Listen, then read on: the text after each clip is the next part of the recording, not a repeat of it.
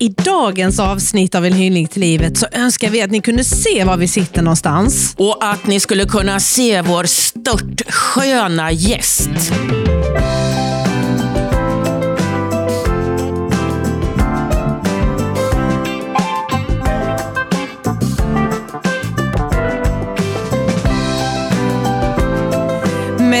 Åsa Farin och jag som heter Helene Wish Persson, vi får ju se vår störtsköna gäst. Ja, Daniel Biel. Ja, eller är det bil? Nej, Som i Volvo? nej. Biel. Biel Har du redan kollat? Ja, jag har kollat upp det. Jag vill ju ändå vara lite professionell. Ja, det är bra Åsa. Vad gött att se dig också igen. Detsamma Helene. Och vilken plats vi sitter Ja, på! men det är jag helt är lite otroligt. Så här, eh, överexalterad känner jag. Ja, jag känner det. Och då tänker jag så här, Daniel, du som sitter här nu och har den absolut bästa utsikten av oss. Vi kommer till vad du, vad du jobbar med och så, det tar vi sen, för vi tar utsikten nu. Ja, men det är fantastiskt. va? Eh, och ni kanske ska presentera mig sen, men jag är sjukhuspräst och präst och så tänker jag, fantastisk skapelsen, havet, stranden, den ikoni, det ikoniska trädet. Och så eh, horisonten här, va? evigheten. Ja, härligt att vara här. Åh, vad fint beskrivet. Det, det hade vi inte kunnat göra. Och, och alla som undrar vilken strand och vilken horisont och, och det här är en stor, stor brygga ut här. Men vi är ju i Åhus, denna underbara lilla pärla i början av Österlen kan man väl nästan säga. Ja, va? det kan man säga. Porten till Österlen brukar vi säga. Tack Daniel. Ja. Och vi sitter ju, Åsa förklara, var sitter vi Ja, vi sitter alltså på Åhus Seaside, ett helt nybyggt hotell som är, aj, det är så häftigt. Alltså Daniels, Daniels kommentar.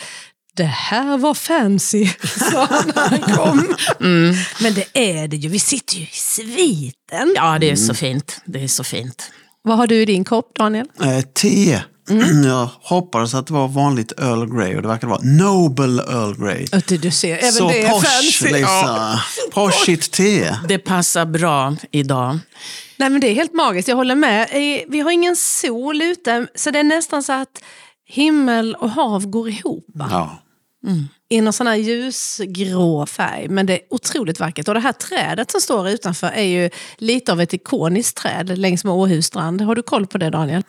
Jag har inte koll på det, men jag har sett det på många bilder och många som eh, berättar att de har varit i OS på sociala medier och så vill gärna fota det där trädet.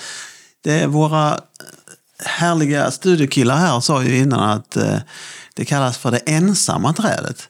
Och samtidigt är det tre stammar på det om man tittar lite noggrant. Så att det är både ensamt och tillsammans som eh, vi människor. Liksom. Ibland kan man känna sig helt ensam och ändå finns vi där för varandra. Så, eh, Du men- hör ju. Vilken, vilken, Vilken poet. Vilken stjärngäst. Ja, verkligen. Och Guds skapelse. Jag måste ju säga, jag håller ju med dig. Alltså, när man ser sånt här, då blir det faktiskt nästan svårt att inte tro på Gud. Ja, man blir nästan lite religiös va? Faktiskt. Jag håller med. Idag kan vi faktiskt få vara det lite extra tycker jag. Mm. Eh, Daniel Biel, eh, vad ska vi säga, vi får ringa runt dig, eh, är en man i 40-årsåldern tippar jag. Bra gissat. Är bra det gissat. exakt 40 till och Nej, med? 43 fyller jag om några veckor. Okej. Eh, hur lever du rent civilt? Ja, men jag är gift med Kristina. Vi har tre stycken barn tillsammans och vi bor lite söderut längs kusten här i Yngsjö. Bor vi. Ja, du är, så du är en bit ner på Österlen. Jag vet inte om de skulle hålla med oss i Hammenhög om vi var österlenare. Nej, det är det. Och vad då ner eller upp? Alltså jag som inte har något lokalsinne, hur ska jag veta vad som är ner eller upp? Någon gång ska vi podda direkt ifrån bilen när vi kör någonstans. Det kommer bli ett avsnitt som alla sent ska glömma. För att Åsa vet inte skillnaden på höger och vänster. Och hon kan liksom inte ens hitta i sin egen jeansficka. Oj. Så att jag och alla andra som åker med Åsa, hon kör väldigt bra och lugnt och pratar på som bara den. Och sen inemellan får man säga höger, vänster, rakt fram. Ja, men okej, upp betyder då norrut Okej, och ner betyder söderut. Så härifrån är Yngsjö söderut. Okej, och när du pekar bakåt med handen då så betyder det att det är söder? Eh, Jag tänkte mest på stranden, så följer man liksom strandlinjen söderut. Så Du vet om Stenshuvud en bit Ja, ner? nej, nej, nej, vi, vi, ska, nej, Nej, vi vi går inte in på det här nu. Vi tar, vi tar den här liksom, självaste turistbiten. Den, den, Ett eget avsnitt. Ja, det gör vi. Nu, nu måste vi få reda på, alltså, präster, Mm. det har ju de flesta människor träffat i sina liv. Ja. En sjukhuspräst är det inte lika många som har träffat, tänker jag. Jag har aldrig gjort det, Nej. till exempel. Så vad är Det det, har jag. du har, jag vet, du, det pratade vi faktiskt om i förra eh, avsnittet. Är Alltså väl- just på sjukhuset tänker Ja, jag. det är väl ganska bra. Egentligen skulle jag önska att ingen behövde träffa en sån som mig. Därför att eh, när man träffar en sån som mig eller andra människor på sjukhuset så betyder det att det inte är särskilt bra. Va? Och vi önskar våra medmänniskor att de ska ha det bra eller att vi ska ha det bra. Så det är väl bra då att inte så många har träffat en sjukhuspräst, tänker jag. Vad, vad är din roll? Ja, sjukhuskyrkan i stort har ju liksom en uppgift att vara till stöd och hjälp för patienter, anhöriga och personal på sjukhuset. Så liksom, vi brukar säga att vi bedriver andlig vård eller själavård. Det är ju ganska liksom breda, töjbara begrepp. Men eh, det enda ändå att finnas för människor när det gungar, när det är svårt. Vara till stöd och hjälp och tröst om det går. För man tänker ju en sån plats som sjukhuset, du kommer ju direkt därifrån nu. Eh, en sån dag, du kan ju aldrig veta när du hoppar på din jour eller ditt arbetspass hur den här dagen kommer att sluta exakt. Nej, precis. Det är ju eh, ibland stressande och, men oftast är det en slags övning i acceptans. Alltså jag får ta emot det som floden bär med sig. Va? Och eh, försöker göra så gott jag kan i den strömmen av olika situationer och människor och händelser och saker som kommer. Sen är ju sjukhuset det är ju, det är väldigt dubbelt. Va? Det finns ju verkligen stor välsignelse i att sjukhuset finns. Det är en stor vit byggnad i Kristianstad som signalerar hopp. Alltså här finns mediciner, läkedom, kunskap. Här finns liksom möjlighet till hälsa och förbättring. Ska man säga, det som gör att vi blir bättre när vi är sjuka. Och samtidigt är ju sjukhuset också symbol för ja, det som är destruktivt, det som bryter ner oss, att vi blir Lidande. sjuka, lidande, död, ensamhet, frustration, kris och så. Alltså det är ju en, en komplex byggnad eller också ett komplext ställe att vara på eller en arbetsplats som är så liksom rymmer. Jag tänker så här, eh, Daniel, också jämfört med en, en annan prästroll. Finns det andra eh, verksamheter, eller vad man ska säga, där ni är uppsökande? För det är ni ju. Det, här har man ju då bestämt att okej, på ett sjukhus så behövs det präster. Men på, är det så att eh, om man mår dåligt på andra sätt, då får man liksom söka sig själv till kyrkan eller ringa jourhavande präst eller så? Eller finns det andra områden där ni är uppsökande. Ja, det. Sa jag det flera gånger? Ja, Ja, nej, jag två vad gånger, men det gör inget för att, eh, vad heter det, upprepning är all kunskaps moder. Så att, eh, go for it då. Så. Mm, tack, tack. Ja, Men i, på sjukhuset så bedriver vi också uppsökande verksamhet. Att vi går till avdelningar och så frågar vi liksom personalen där. Eh, finns det några patienter som vi kanske ska gå till här eller som vi absolut inte ska gå in till? Och så säger personalen, ja men stanna till vid rum tre eller gå inte in på rum åtta för där är det inte läge. Så. Och sen så går jag in då på, på rummet och så säger jag så chose fritt som jag kan. Hej, jag heter Daniel och är sjukhuspräst. Um, vad heter du och hur har du det? Och vad tänker du på? Längtar du hem eller hur mår du? Och så blir det en massa olika samtal som eh, ibland rymmer bara senaste Champions League-matchen eller liksom mitt livs utmaning. Så, så det är, man, jag, vi möter hela bredden i den uppsökande verksamheten. När blev du präst från? Alltså, när prästvigdes du? Jag måste tänka, det tar en liten stund. Eh, nu ska vi säga 2006 gifte vi oss, 2007 eh, blev jag prästvigd. Ja. Ju, 10 juni 2007. Eh, Jag kan kolla på mitt kors. Det står nämligen på det. Står det på korset? Oh, vad fint. Eh, 10 juni 2007. Ja, men då gissar jag rätt på åren. Och hur, hur många år har du blivit inom eh, sjukhus, som sjukhuspräst? Då? Ja, jag tänkte inte alls att jag skulle göra det faktiskt när jag blev prästvigd. Eh, När man prästvigd i Svenska kyrkan så blev man placerad först i en församling. Det heter att man är pastorsadjunkt och då blev jag placerad i Hässleholm. Och så jobbade jag där ett år och sen så ville kyrkoherden där då, chefen, att, eh, att jag skulle stanna efter det året. Så sa jag, det gör jag gärna men här finns ju ingen tjänst. Vad ska, vad ska jag göra då? Och då sa han, vi ska nog kunna plocka ihop lite bitar. Vi har en präst som kör buss och sen så behöver jag lite stöd och sen så ska snart en sjukhuspräst eh, sluta. Så du kanske kunde prova det på halvtid och vara på sjukhuset. Så tänkte jag så, han är inte klok tänkte jag. Jag är 27 år, 28 år och antag- vet inte så mycket om livet antagligen jämfört med, med många andra. Så, men han sa, du kan ju prova Daniel så ser vi hur det går. Så det, då var detta Hässleholms Ja, sjukhus? Ja. Så då ehm, så var jag jättenervös och hade många kval. Men jag följde med Stanley Tuvesson som han hette då. Han lever inte längre men så följde jag med honom ett halvår innan han skulle gå i pension. Och sen så har jag blivit kvar i sjukhuskyrkans värld. Så var jag där i sex sju år och sen så blev det då en heltids sjukhusprästtjänst ledig i Kristianstad och så sökte jag den och så fick jag den. Men du, eh, när du började plugga till präst, hur gammal var du då? Kan du räkna ut det med tanke på hur gammal du var när du blev klar? Ja, Alltså det jag frågar egentligen är, kom du på direkt att du ville bli präst eller har du gjort Efter något annat? gymnasiet, Ja. typ. oj vilka jobbiga frågor. Jag har en ännu jobbigare fråga när du har svarat Kan på vi den här inte kan jag prata säga. om sjukhuskyrkan Ja. istället för om mig? Ja, men då- det är så då tar- fokus på mig. Jo, det är klart. Jag vill dessutom veta om du spelar hockey. Eh, hockey spelar jag inte. Jag skulle vilja, för det verkar coolt att Ja, alltså, åka förbi när man gjort mål. Ni vet där.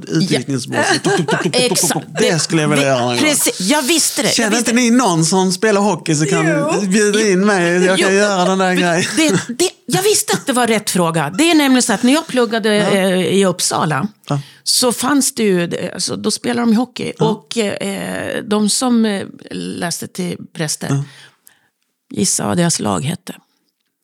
Teal Tigers. Helt galna. Alla var jättestora och hade jättestora skägg. Och de var så jä... Alltså de slog alla.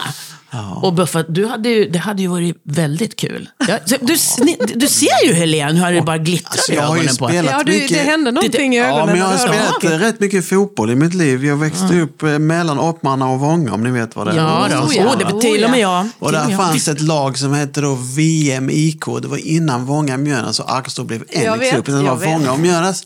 Så då spelade jag där. Jag var nog med i division 7. Sen så var jag inte med mer. Men, eh, Du vet, ditt problem var förmodligen att du pluggade i Lund och inte i Uppsala.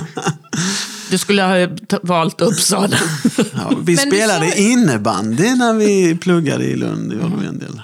Men du sa ju här inledningsvis innan mickarna var på att du faktiskt spelar instrument.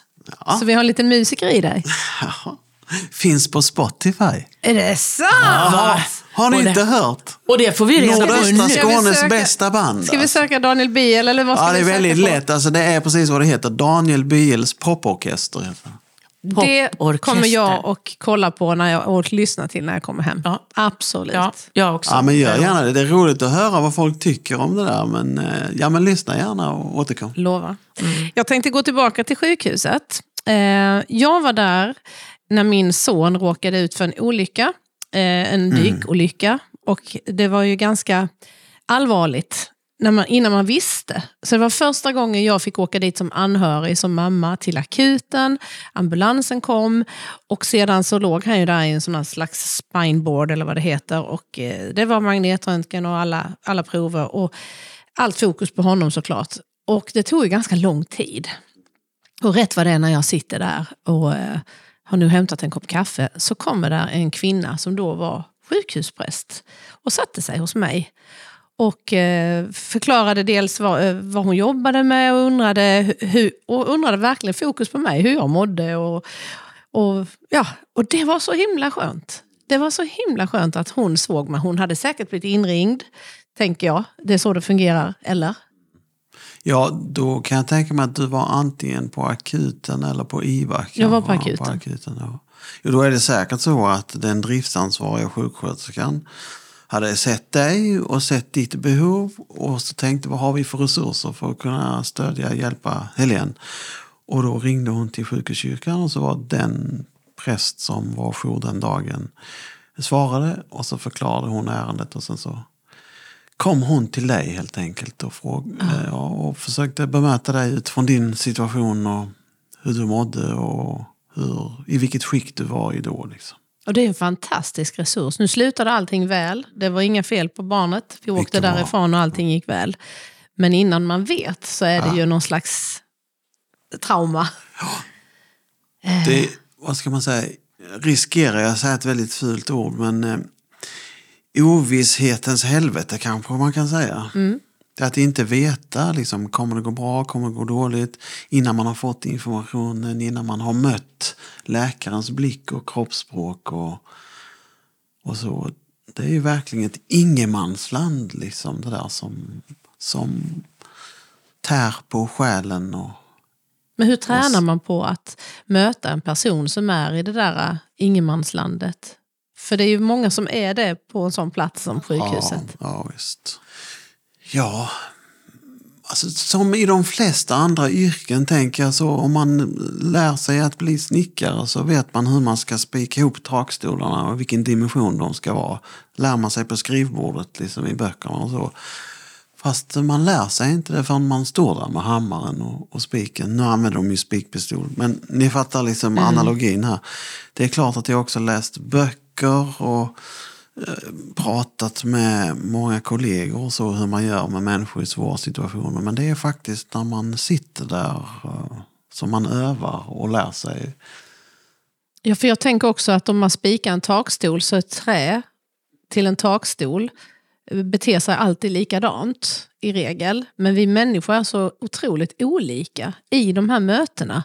Så man får ju vara väldigt inlyssnande. Men är man det? Så olika, tänker jag. Alltså, nej, nej, men just i, en, i en, en, situation, ja precis, i en, en, kris, det här som du säger att man vet inte, man sitter och väntar på ett besked. Lever den här älskade människan mm, eller mm. inte? Eh, gick operationen bra? Blir, blir han eller hon förlamad eh, för livet? Eller, vad eller har fått att, men nu kan vi inte göra mer. Ja, nu får vi sitta och vänta, nu är det timmar kvar. Mm. Så frågan är, är hur, hur, olika är vi? Ja, men det är faktiskt ganska olika. Man kan rada upp det vi brukar kalla för krisreaktioner. Vi brukar säga så här, ingen reaktion är eh, sjuk, utan det är bara en variation på hur människor reagerar. Va? Det kan vara allt från apati till utåtagerande. Eh, ilska är också en normal krisreaktion. Va? Det är en normal reaktion utifrån en onormal situation. Sen är det olika svårt att bemöta eller härbärgera eller möta de Alltså extrovert ilska är ju verkligen svårt att möta. Och samtidigt, även om jag vet att det är, det är normalt, särskilt bland män, liksom, att bli arg. Det är en slags tydligt försvar. Liksom, Kan det gå ut över dig? Alltså inte menar jag att de pucklar på nej, det. Men, nej, de men kanske... ilska har jag absolut mött många gånger. Och jag vet ju med hjärnan och med kroppen att eh, det är inte mig de är arga på. Men ilskan söker sitt mål. Va? Och där har vi den som får ta emot det. Liksom. Oh, vet du vad jag tänkte på nu? Har du fått höra det här någon gång? Ja, att här har min eh, äkta hälft eller mitt barn dött. Hur, hur kan du få mig att... Hur, hur ska jag kunna tro på Gud? Mm. Alltså, hur, får du försvara din tro eh, det, när saker händer? Det händer ibland faktiskt att, att eh, människor har den förutfattade meningen att jag ska komma och förklara eller beskriva varför detta har hänt. Liksom, att det skulle vara meningen eller så. Men oftast inte faktiskt. utan... Eh, utan, men jag tror också det beror på hur vi sjukhuspräster, eller faktiskt hur vi människor bemöter våra medmänniskor. Vilket kroppsspråk vi har, eller vilken ton vi har i, i vår röst, eh, hur vi förhåller oss i rummet och allt det här, icke, den icke-språkliga kommunikationen visar ju också varför är jag här? Liksom, Men eh, ibland har det hänt att människor liksom ställer den lite aggressiva frågan. Liksom. Och det är liksom ingen mening egentligen att gå in i en sån, vad ska man säga, diskussion eller att försöka reda ut det där. Utan jag brukar försöka säga det att jag är inte här för att förklara varför det förfärliga har hänt. Utan jag är här för att stötta dig på det bästa sättet jag kan. Tror du att eh, det är lättare att acceptera någonting sorgligt, oavsett om det är ett dödsfall eller om det är att någon har blivit sjuk, om man är troende? Om man tror på Gud? Uh, vilken svår fråga. Det är en väldigt mm. generellt ställd fråga, som att alla som tror skulle ha en särskild uppsatta kriterier eller förståelse av verkligheten. Alltså, jag tycker det är svårt att svara på den frågan. Alltså, jag tror också att många människor som kallar sig kristna eller identifierar sig som troende så har ett stort engagemang mot det som är dåligt, som är destruktivt, negativt, som bryter ner. Att det är en drivkraft. att Gud vill att vi ska ta hand om varandra, att den här världen ska bli så bra som möjligt. Liksom, eh, inte att det finns ett färdigt liksom, trosystem där man kan plocka in alla händelser som händer eller så. Livet är alldeles för komplext för att kunna svara rakt på en sån fråga. Alltså jag tror inte heller att Gud vill att det ska finnas barncancer till exempel. Va? Jag kan inte tro att allting har en mening. Det skulle vara på något sätt Ja, men vad skulle det vara? Vi envist håller fast vid att Gud är god. va? Eh, att Gud är kärleksfull och Gud vill, Gud älskar oss, står det i Bibeln. Liksom. Och då kan jag inte tro att Gud vill att det ska finnas eh, leukemi eller Ja, ni förstår. Liksom. Ja, han står för ljuset. Ja. Men eh, Helen, eh, mm. vi har ju haft en gäst i podden eh, som också heter Helen mm. Kronvall, mm. Som har ALS. Mm. Och och fått en tid tilldelad sig ju. Ja, okay. tre, fyra år eller någonting sånt där. Och, och, hon var ju så oerhört positiv och till och med säger att det här är det bästa som har hänt mig. Eh, och sen ger hon en massa olika förklaringar. Då. Bland annat eftersom hon inte längre kan tvätta håret själv så får hon gå till frissamma i fredag. Så det är ju positivt. Alltså, hon, ja, hon, var ju, hon är ju helt... exemplet på att liksom bara vända det till någonting positivt. Ja. Hur man nu kan ja, göra det, då, tänker jag. Ja, och då kände ju vi oss tvungna att fråga henne, tror du på ett liv efter detta? Och jag måste säga, jag vet inte hur du kände Helene, men jag var hundra procent säker på att hon skulle säga ja. Mm. Och mycket riktigt, hon har ju till och med så hon går till sina vänner som har mist någon anhörig och sagt så här, vad, vad ska jag hälsa?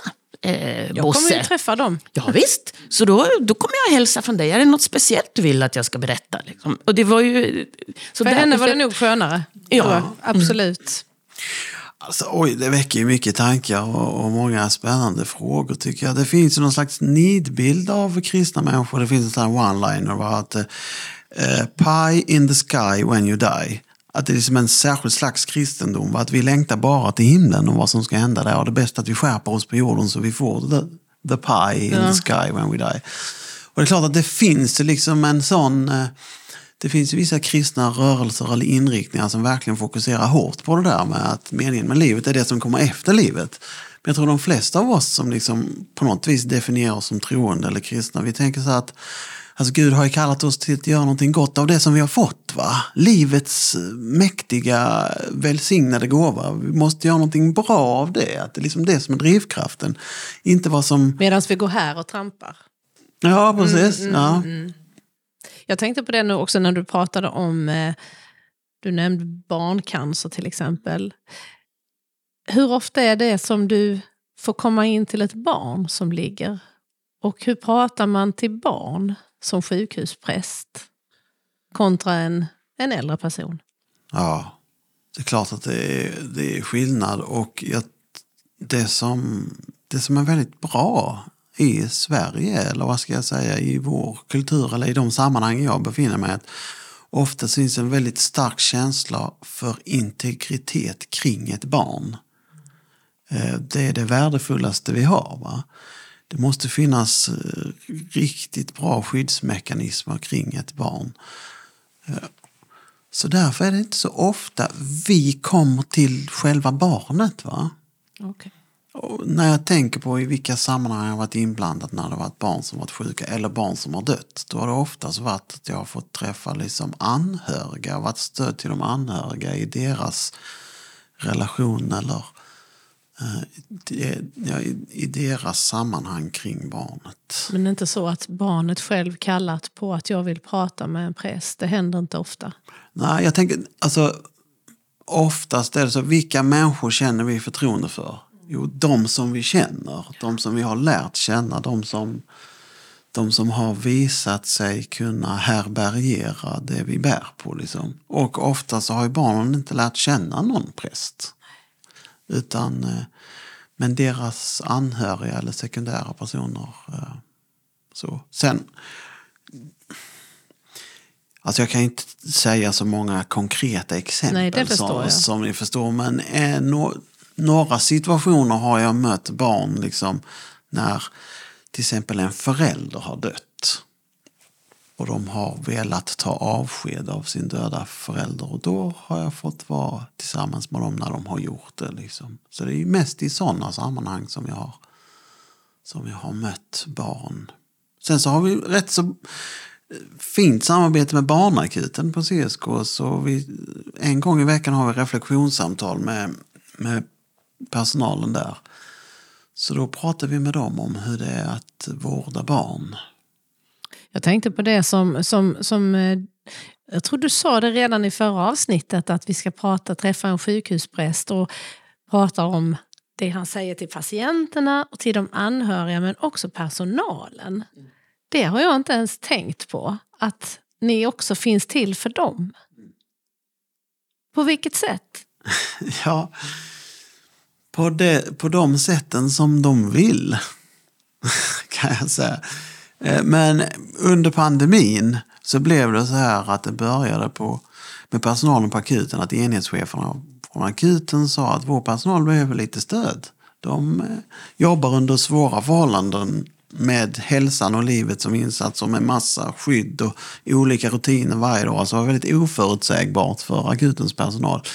Och då kände enhetscheferna att de behöver något liksom, sammanhang där de kan prata fritt om, om det som är förfärligt och svårt och jobbigt. Och så sa vi, vi kan försöka ordna det. Vi, om ni avsätter en halvtimme i ett enskilt rum så kan vi komma dit en halvtimme så får det vara max fem personer och sen så pratar vi om det som kommer upp liksom som någon slags avlastande yta eller så.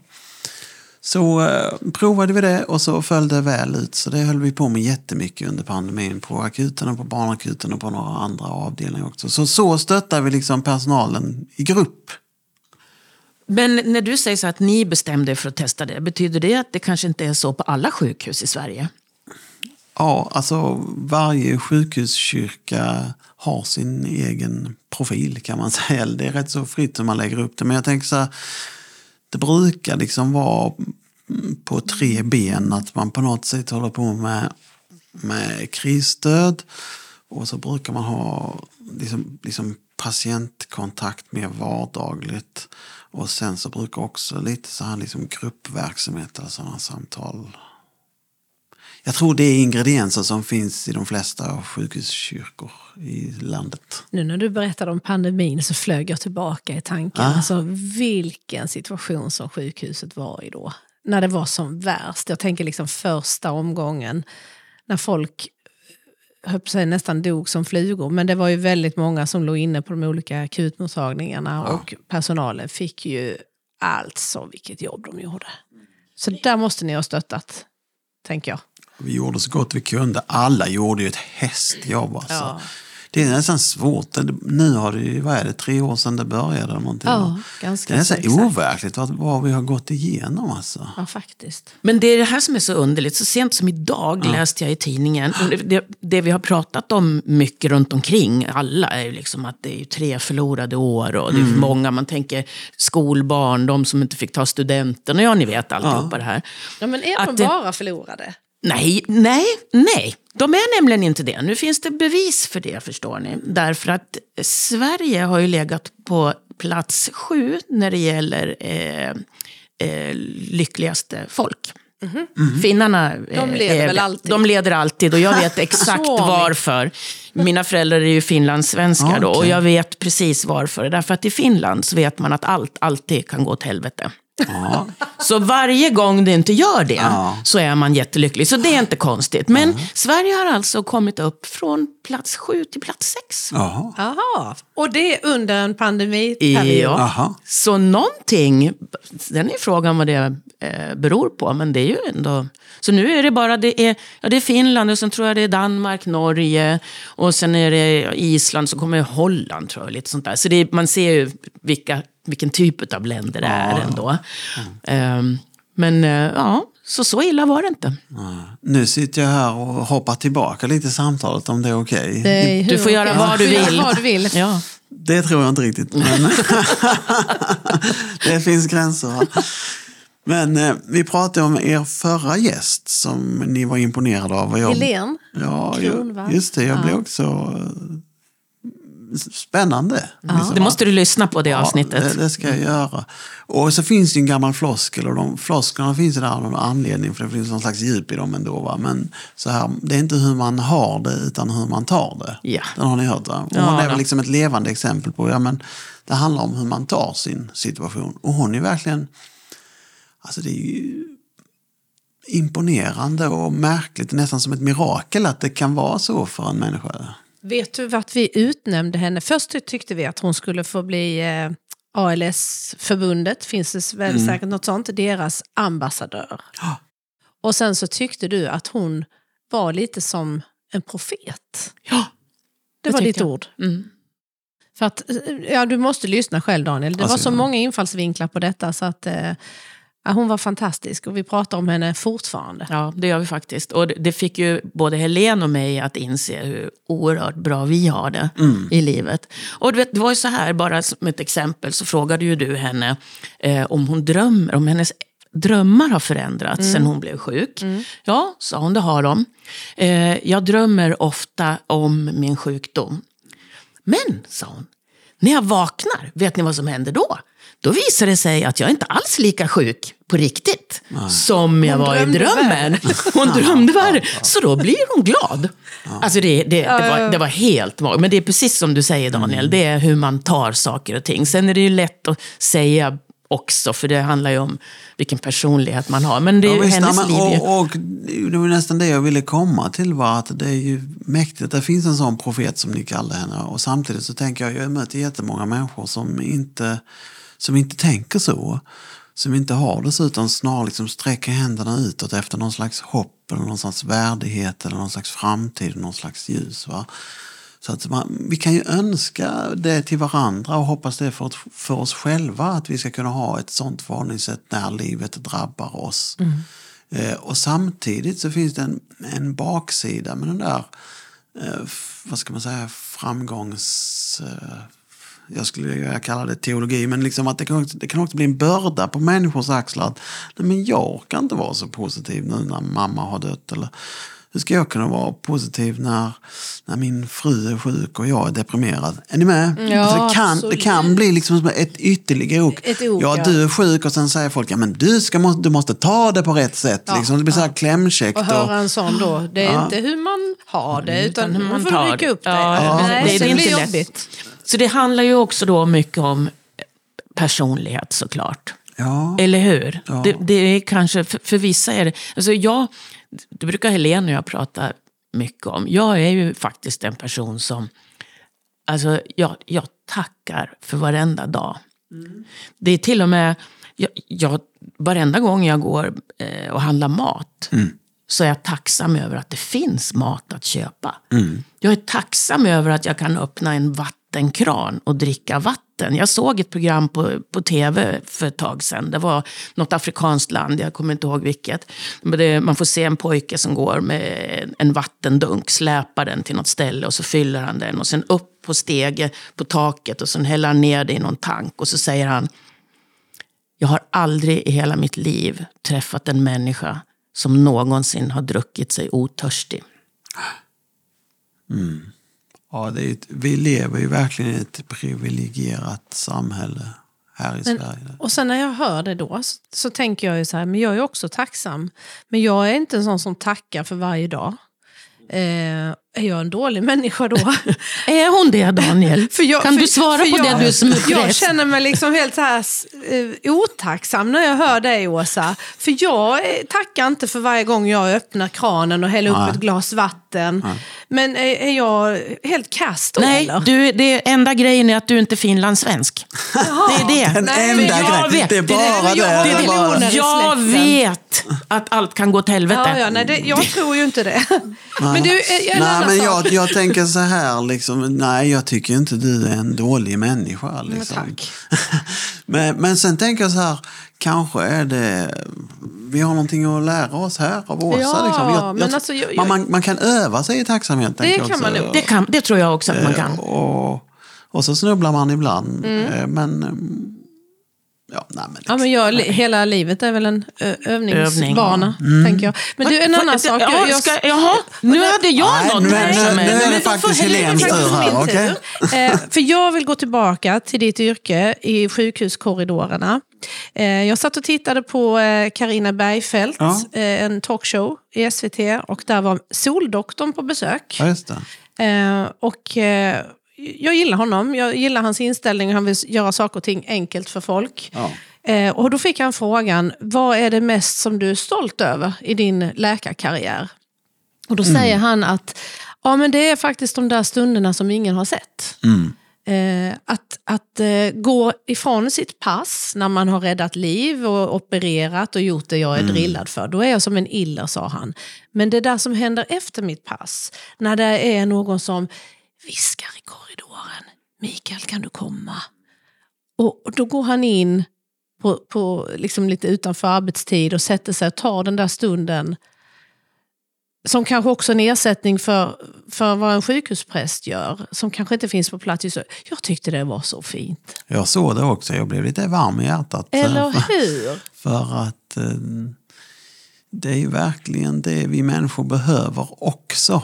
Man, man ska inte underskatta det här med att vi behöver liksom det är verkligen viktigt och, och mäktigt att det finns medicin och det finns kirurgi och det finns eh, massa tekniska apparater som kan hålla oss vid liv och, och se till så att vi fortsätter leva och sådär. Men man, man får inte glömma den där kontaktytan mellan människor. Att det också finns tröst, det finns hopp, det finns närhet. Jag är liksom av den lilla enkla eh, filosofiska åskådningen att liksom, det är mötet mellan människor som gör livet eh, fantastiskt. Och då kan det vara svåra möten eller lätta möten eller härliga möten och, och, och jobbiga möten också. Men liksom, om vi inte möts då, då blir det inte så mycket. Eh, Åh, det är så fint. Och Det det, är här så- ja. påminner mig så om, jag hade en föreläsning en gång som jag kallade för M-kulor. Ja. För min pappa tycker väldigt mycket om M-kulor, så det var en liten flört till Alltså honom. godisen då? Ja, exakt. Ehm, men det handlade egentligen om de här M som är viktiga i mitt liv. Ja. Och det är ju då möten, människor och musik. Så det var liksom det det handlade om. Och det här bekräftar ju lite det du säger att, Jag glömde mat. Ja, där har du ett M till. Det måste man ha med. Men, Och mys. Mys, Mycket mys. M, är- ja. och jag tänker så här när du berättar, eh, Daniel. Alltså hur mår du ibland när du kommer hem från jobbet? Gissa. Ja, ibland tänker jag att du är uppfylld av eh, just det här. Alltså att du har betytt något och det är möten och allt eh, detta. Men ibland så föreställer jag mig att du är som en urvriden disktrasa. Ja, men du gissade rätt. Ja. Tyngd eller bara trött? Eh, både och. Eh, ibland är jag också ledsen och ibland är det svårt att sova. Eh, det här är ett sånt där ämne som väldigt många tassar, tassar runt kring för att det är lite tabu. Jaså? Vi har alla lärt oss för att man ska inte ta med sig jobbet hem. Nej. Det har ni hört va? Det är viktigt att det som händer på jobbet stannar där och att du inte tar med det hem och, och låt inte dig påverkas på din fritid när, när, när du inte är på jobbet. Och vet ni vad? Det där tycker jag är psykopatprat. Oj, det var ord och inga visor. Därför att hur skulle vi funka? Alltså, jag tror inte att så många människor funkar så att det finns en låda för jobbet och så är den öppen mellan åtta och fem. Sen så när man går hem så stänger man den lådan så finns inte den. Jag tror verkligen inte att det är så. Nej. Jag tror att de relationer, de möten, de situationer och människor som vi har mött. Vi liksom funtade så att vi bär dem med oss vart vi än går sen. Va? Eh, Att det flätar samman. Ja, precis. Och, och jag tänker så att det finns, eh, alltså, om man ska kalla det evolutionen, har liksom sett till, vi, det är meningen att vi ska leva tillsammans i grupper och ta hänsyn till varandra för då överlever vi bättre och kan samarbeta bättre och så. Alltså det finns liksom i våra gener och jag skulle säga att Gud har skapat oss till varandra. Så det är klart att vi liksom bär varandra med oss även om nu jag lämnar jobbet så finns ju det med mig när jag kommer hem. Så att eh, Men hur eh, hämtar du ny kraft då? Hur lång tid ger du dig? Det är ju en ny dag dagen efter. Ja visst, Ja, man får, man får hitta sina strategier och sina sätt. Va? Vi är väldigt privilegierade i Svenska kyrkan eller på min arbetsplats. Vi har grupphandledning. Så det kommer en terapeut utifrån och sitter med oss i grupp. Vi har tillgång till enskild handledning. Och sen så eh, får man välja sina vänner. så det har jag Så terapeuter får också terapi. Ja, det, må, det finns en lång kedja. Ja, alltså och det, vem är överst tänker jag? Gud allsmäktig. Gud, Ja. såklart. Men jag måste få fråga, nu måste jag Ja, få men fråga det var bra att ni sa Gud där också, för det är klart att eh, jag också får liksom lämna över svåra saker i Guds händer i bön och i andakt och så. Och sen så, det är också viktigt att få kraft va? när man jobbar med ett sånt yrke som gör att man ger ut mycket Mm. kraft. Så, så mina barn till exempel betyder oerhört mycket för mig. Att, jag, Ja. att jag får åka till badhuset eller spela lite boll eller spela Monopol eller bara liksom skratta åt något dåligt klipp eller så. Alltså man måste också få Bara vara människa Ja, och pappa. Ja, jag fattar. Åsa, nu tittar Ska jag jag, på ska, dig. ska jag få säga det här jag, försökt säga nu? Ja, Nu är det din nu är det tur. din Nu är det min tur. Jo, för jag har en sån jätteviktig fråga. Precis, Handuppräckning. Det är tur att de här julgrabbarna inte ska ställa frågor också. Nej, ja, eller hur. Jo, det är nämligen så här, förstår du Daniel, att jag håller på och läser en bok som eh, översatt till svenska är De fem eh, saker som döende människor ångrar mest. Mm. Och det är då eh, till exempel att jag önskar att jag hade haft modet att leva ett liv eh, där jag var eh, ärlig mot mig själv. Jag önskar, och nu kommer den här, att jag inte hade jobbat så mycket. Jag önskar att jag hade haft modet att uttrycka mina känslor. Jag önskar att jag hade umgåtts mer med mina vänner. Och jag önskar att jag hade låtit mig själv vara lyckligare. Det är stora frågor. Det är väldigt stora frågor. Och jag tänker så här, kan du känna igen det här från samtal eh, med människor på sjukhuset? Den här, hon som har skrivit det, författaren, hon har jobbat med palliativ vård hemma hos människor i Australien. Så att hon, hon har ju varit hos dem i många veckor och ibland månader. För då tänker du om samtal. Daniel sitter liksom Ja, på om du dödsbädden kan- med någon och som, ja, som precis. börjar Om det, lätta. kan, kan det komma upp så att du känner igen det här även? En viss typ av ånger. Ja, jag tycker jag känner igen några av de frågeställningarna. Alltså, många människor är ju också, också väldigt stolta över det de har gjort. Och det är väldigt härligt. skönt Och, att Det är ju skönt. Ja. och det är alltså, stolt över sitt yrkesliv, vad man har åstadkommit och, och gjort sådär. Och, och samtidigt så tycker jag ändå någon slags genomgående tema är liksom det viktigaste i människors liv är deras relationer. Alltså när man ligger på sjukhuset, är sjuk eller man har fått ett dåligt besked. Då tänker man på sina nära och kära. Och så är man lite ledsen över att ja, men den där relationen skaver för mycket. Och jag blir så ledsen på mamma att hon aldrig kramade mig. Eller, eller varför sa jag så till min bror så att vi inte har pratat på 15 år. Eller den där kompisen som jag gick på gymnasiet med. Vi hade det så bra, varför skulle det skita sig? Jag kunde egentligen bara ringt. Alltså förstår ni? Va? Ja, Mycket tankar kring relationer. eh, relationer och det, det känner jag att det finns också i den boken. Ja, där. det här önskar man ju så bara att, att alla skulle...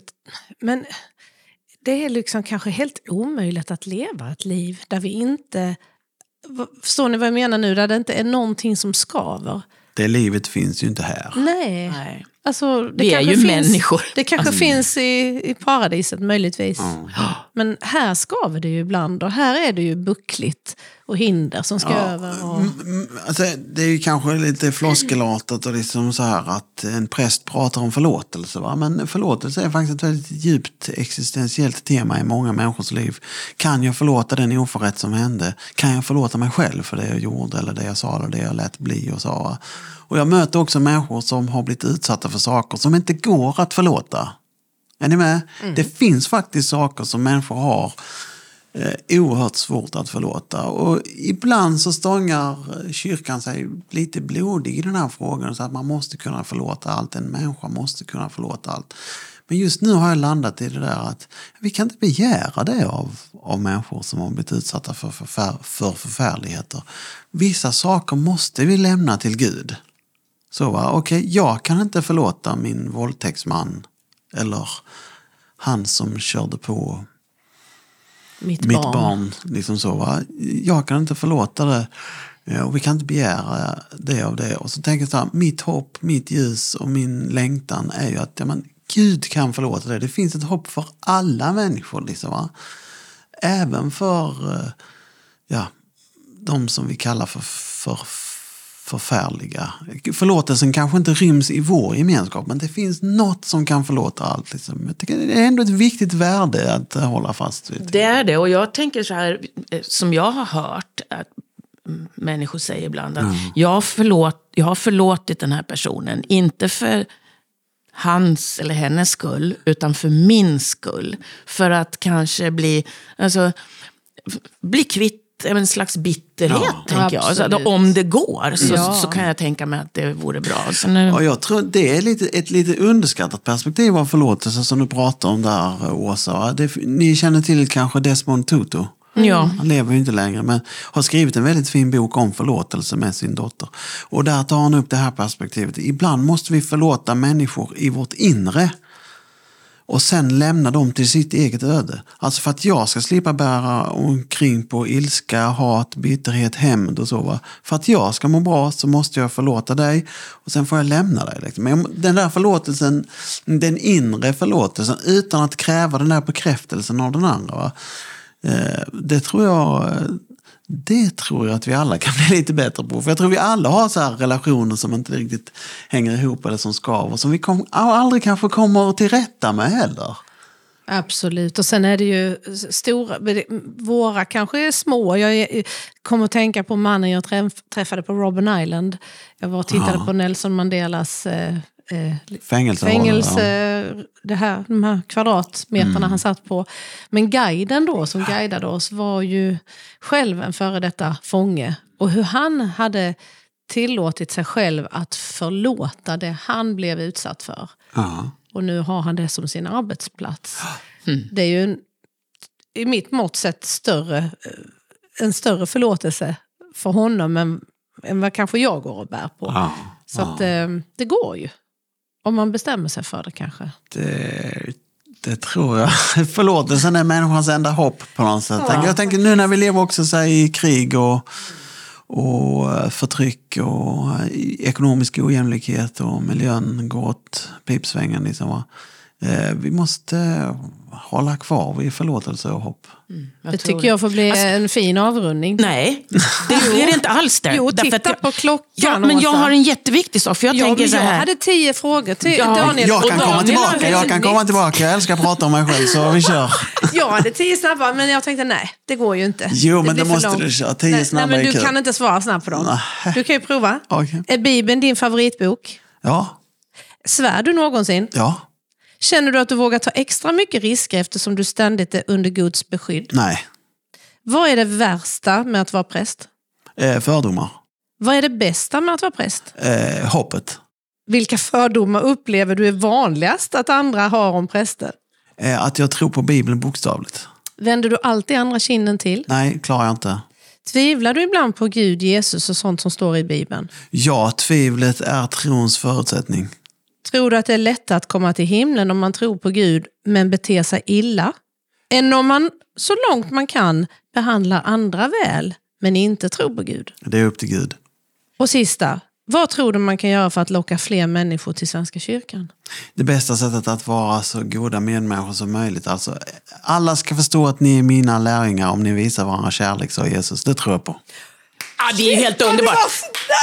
Tio, Alltså, tio snabba! Det här är helt otroligt. Det här är helt otroligt. Jag kan ju, då, jag kan ju bekräfta att du inte hade en aning om de här Nej, frågorna. heller. inte jag heller hade inte sett dem. Men bara för att du fick ta Visst dina så de kom jag, bra? de var väldigt bra. Så ska jag nu bara snabbt tala om för dig att efter det här fantastiska poddavsnittet så har jag ju tänkt så här. Jag borde ha blivit präst. Nu blev jag inte det. Och då tänker jag, när jag dör Ja. Så skulle jag kunna få bli eh, eh, alltså praoelev hos ärkeängeln Gabriel. Frågar du mig? Det är jag inte Ja. Gud. Nej, men vad tror du hade blivit vill bra? verkligen. Hade det funkat? Hade det blivit bra? Eh, och jag måste komma på ett smart svar. Alltså jag tror att alla som kommer till Gud eh, blir praoelever. I kärlekens Inklusive tjänst. Helene Kronwall. Ja, just det. Jag trodde jag skulle få vara... Men just ärkeängeln Gabriel. Hon har, inte en liten, hon har lite fäbless på honom. Ja, Jag gillar honom. Vår Ja, ena son heter Gabriel faktiskt. Ja, du Ja, ser. du ser. Vad är det som är bäst med Gabriel? Ja, det är det jag inte vet, för det är ju aldrig någon som berättar det. Det är bara en känsla jag har. Det finns ju Det- bara det- tre liksom- namngivna änglar i Bibeln. Va? Det finns Mikael. Gabriel och Rafael. Ja, det är Gabriel jag vill åt. Ja, du får komma tillbaka till ett annat. Vi, vi kanske kan Vi få med det i ett texten. Sen, Ja. precis. I texten sen. Ja, men det var så fantastiskt att höra det här Daniel. Ja, det ska, du, verkligen varit kul, ska, alltså. ska du iväg till sjukhuset igen nu? Det här blir lite en annorlunda arbetsdag för Ja, dig. det klockan snart tre. Nej, men jag får nog köra tillbaka. Jag har eh, faktiskt ett patientbesök som väntar. Ah, Okej, Ja. hinner vi fika först? Oh yes. Det finns alltid tid för en kopp kaffe. Tack, älskade Tusen Daniel tack. Biel, Åsa Farin. Åh, Helene Wish Persson. Alltså, vi kan ju snart inte vänta på att ses, så det kommer snart ett nytt avsnitt. Ja, det gör det. Hej då! Hej då!